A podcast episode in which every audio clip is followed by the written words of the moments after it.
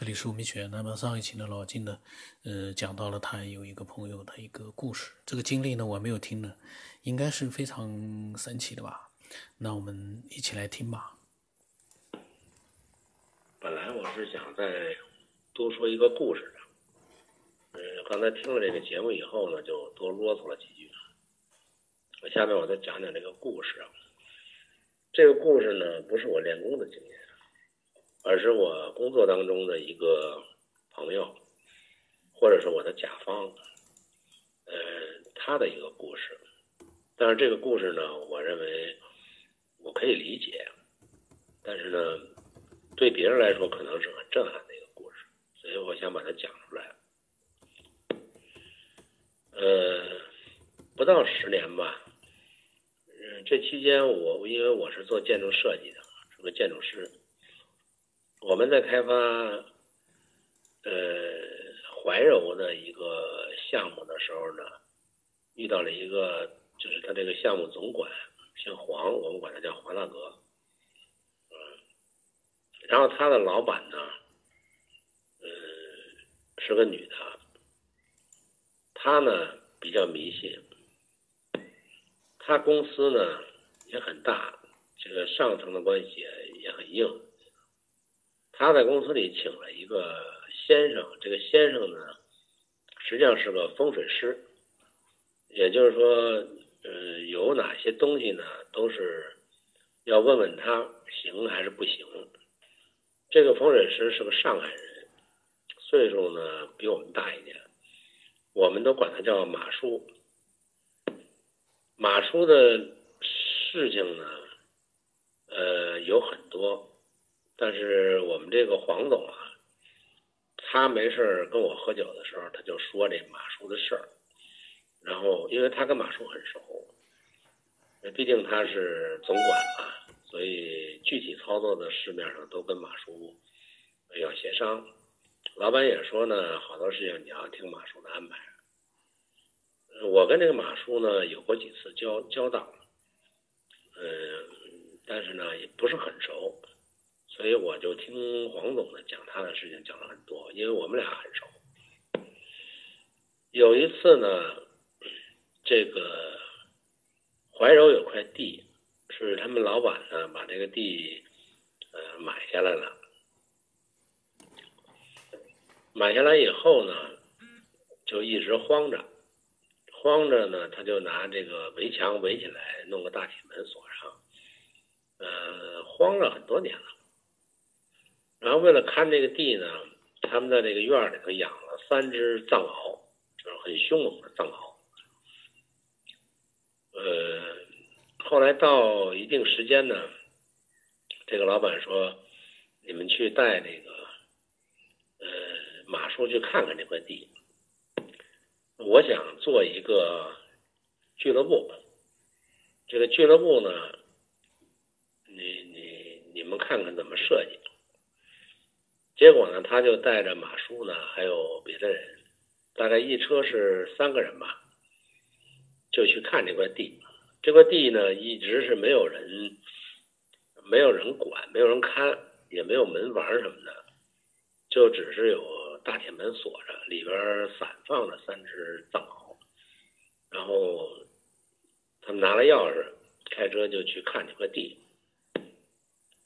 呃，在这个路上呢。马叔在前面坐着，他们几个呢在后面。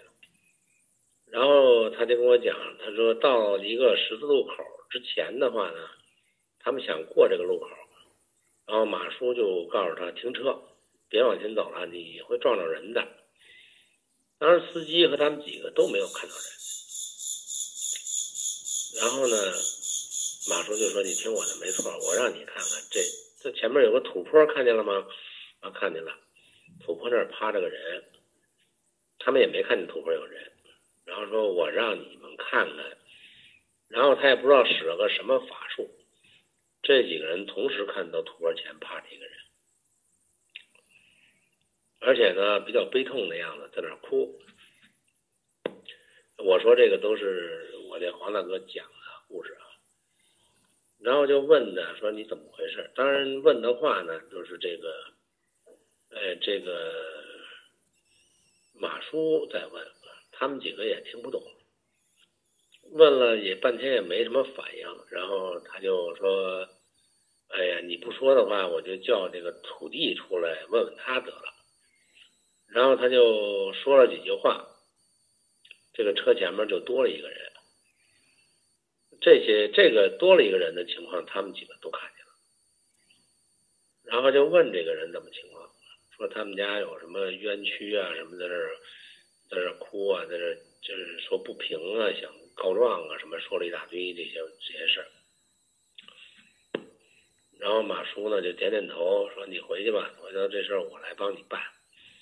这土地就不见了，然后就跟这个人说了几句话，说的什么也不知道。然后这个人呢也不见了，这是路上的一个插曲。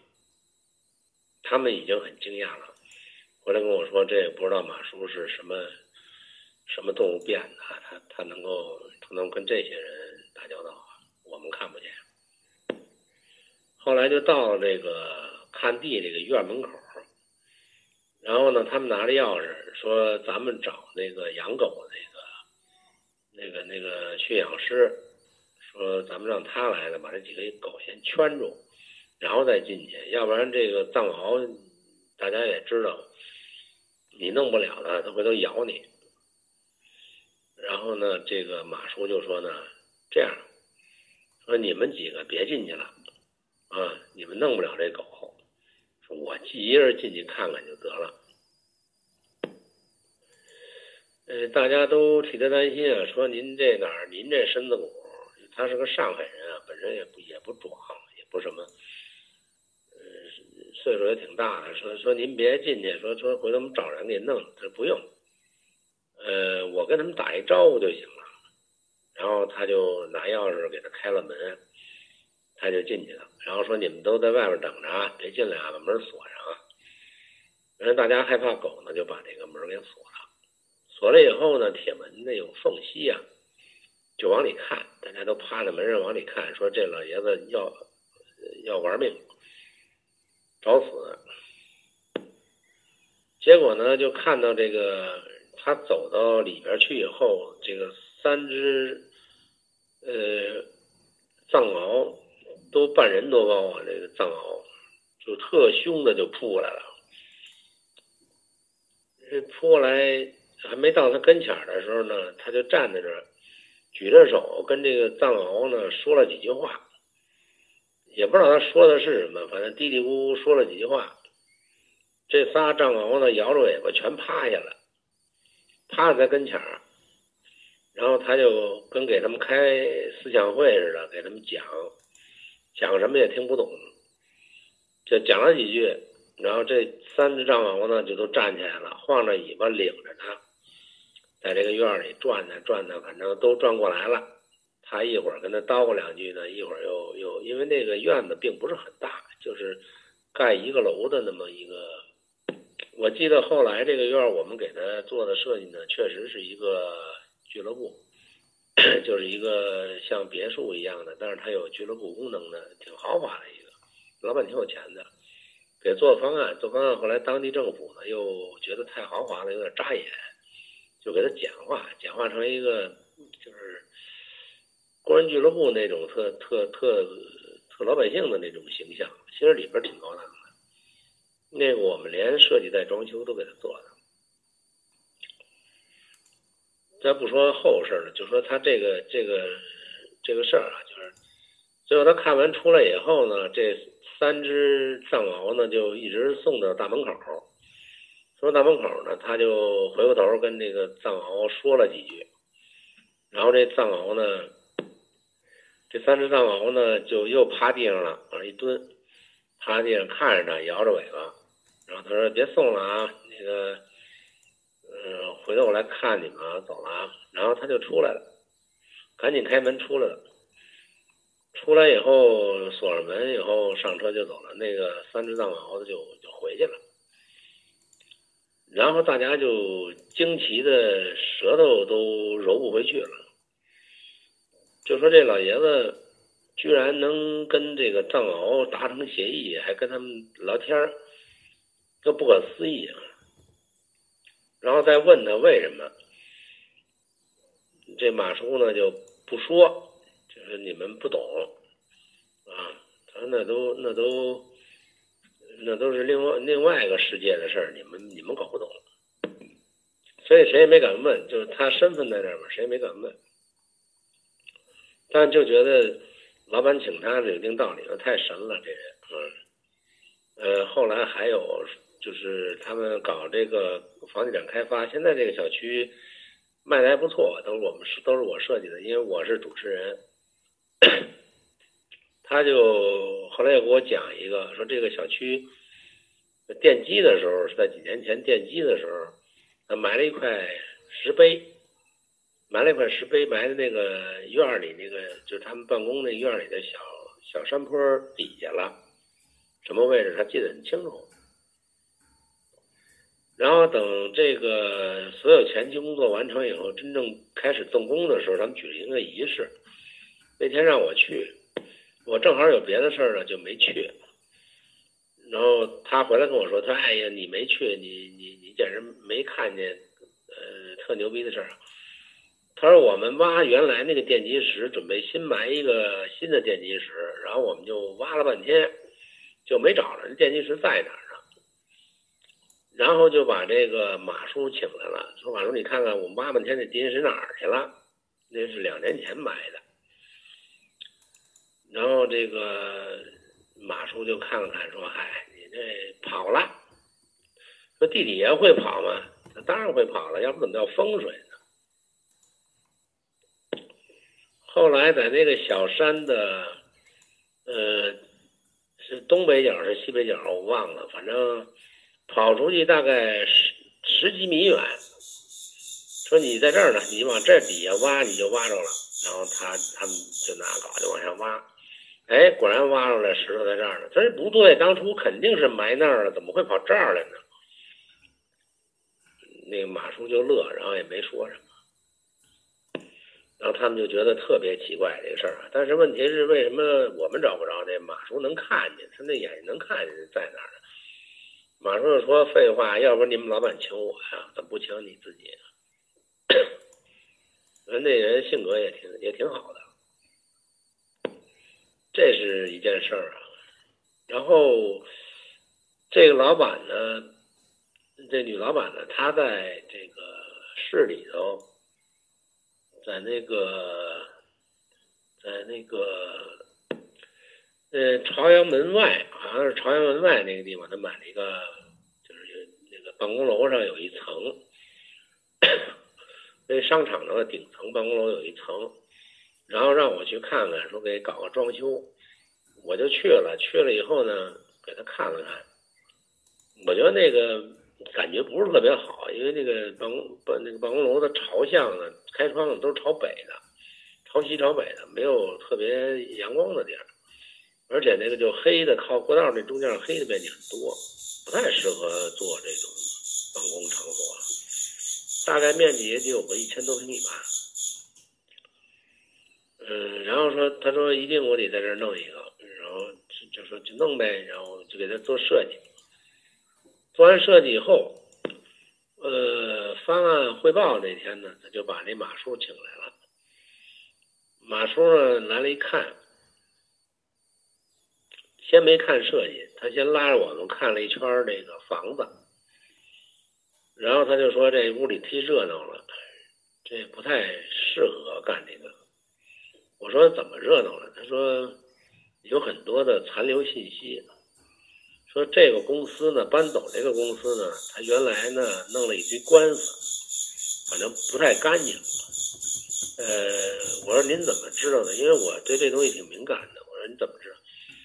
他说这个残留信息里边这些打官司的事儿呢，什么原因、什么东西我都能读出来，都知道他怎么回事，而且很嘈杂，里边天天吵架。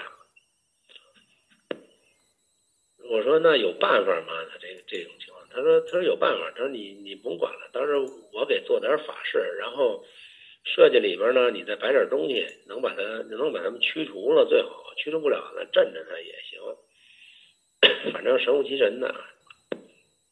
然后在他的这个要求下，就说你这个方案啊，功能我不管，功能你做的挺好的，呃，然后就是这个形式应该怎么做，你听我的。他就让我把这个方案呢做成一个椭圆形的，也就是老板这个办公室是个椭圆形的，他也不管这开窗户方式、采光什么，他也不管那个，他椭圆的，就跟那个美国总统办公室似的，弄一椭圆的，然后在这个边上抠点洞，那边上抠点什么东西，他呃从家里拿了一些所谓辟邪的东西吧，龛什么的，他给他给镶里边。后来我们俩合作呢，就是他解决风水问题，我解决功能问题，然后解决挺圆满，他也挺满意，然后这个老板也挺满意，就最后就按这个，我们又给他找了一哥们儿装修的，就把这装出来了。装完了以后，这这老板觉得挺好 反正这事儿就做成了。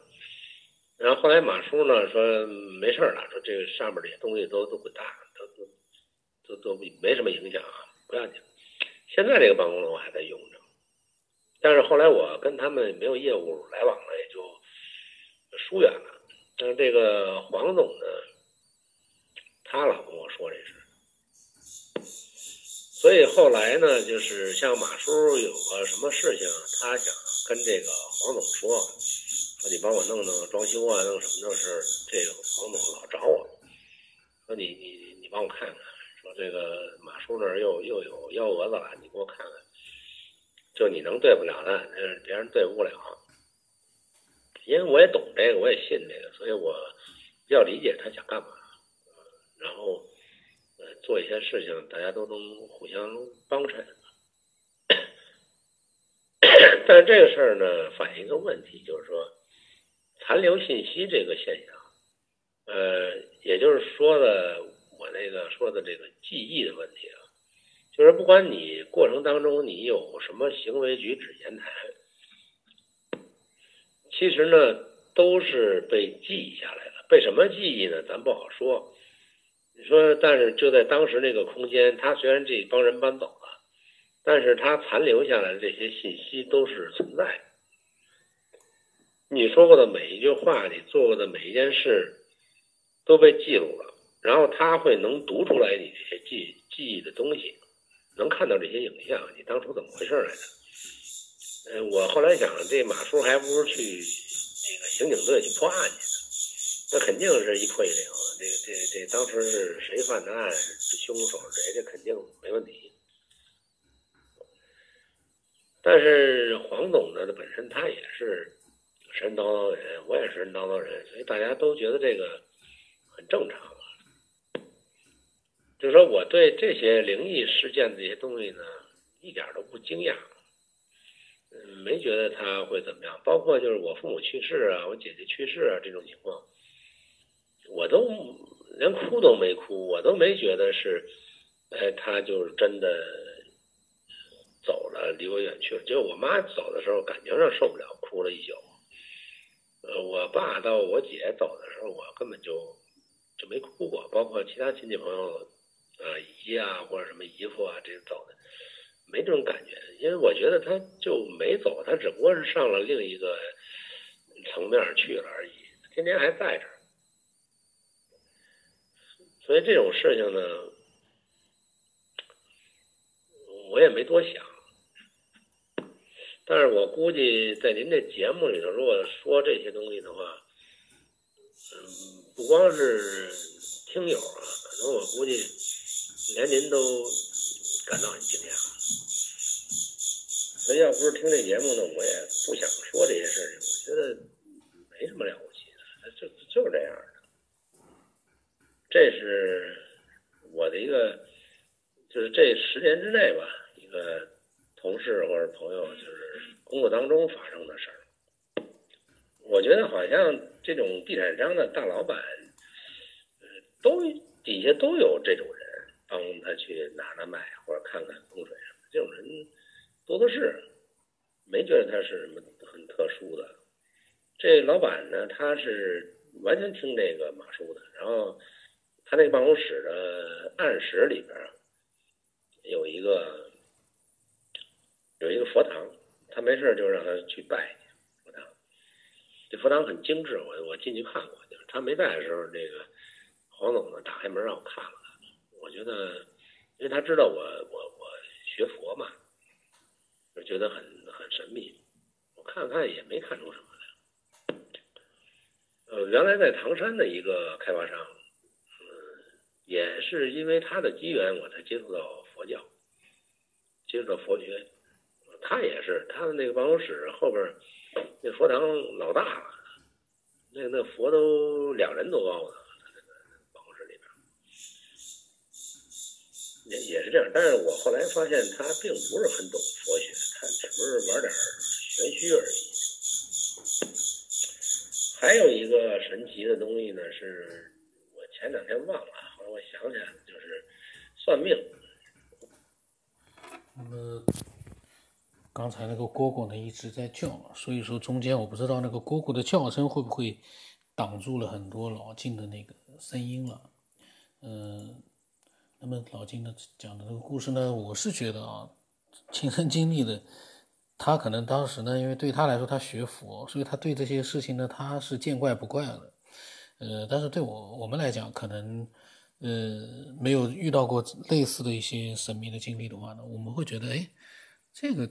挺让人吃惊的，挺震惊的。呃，具体是为什么会有这样的一个这么神奇的一个这个事件啊？这样一个神奇的人，通过这样一个故事，呃，我们知道了。但是你说要搞明白他到底咋回事儿，真不容易。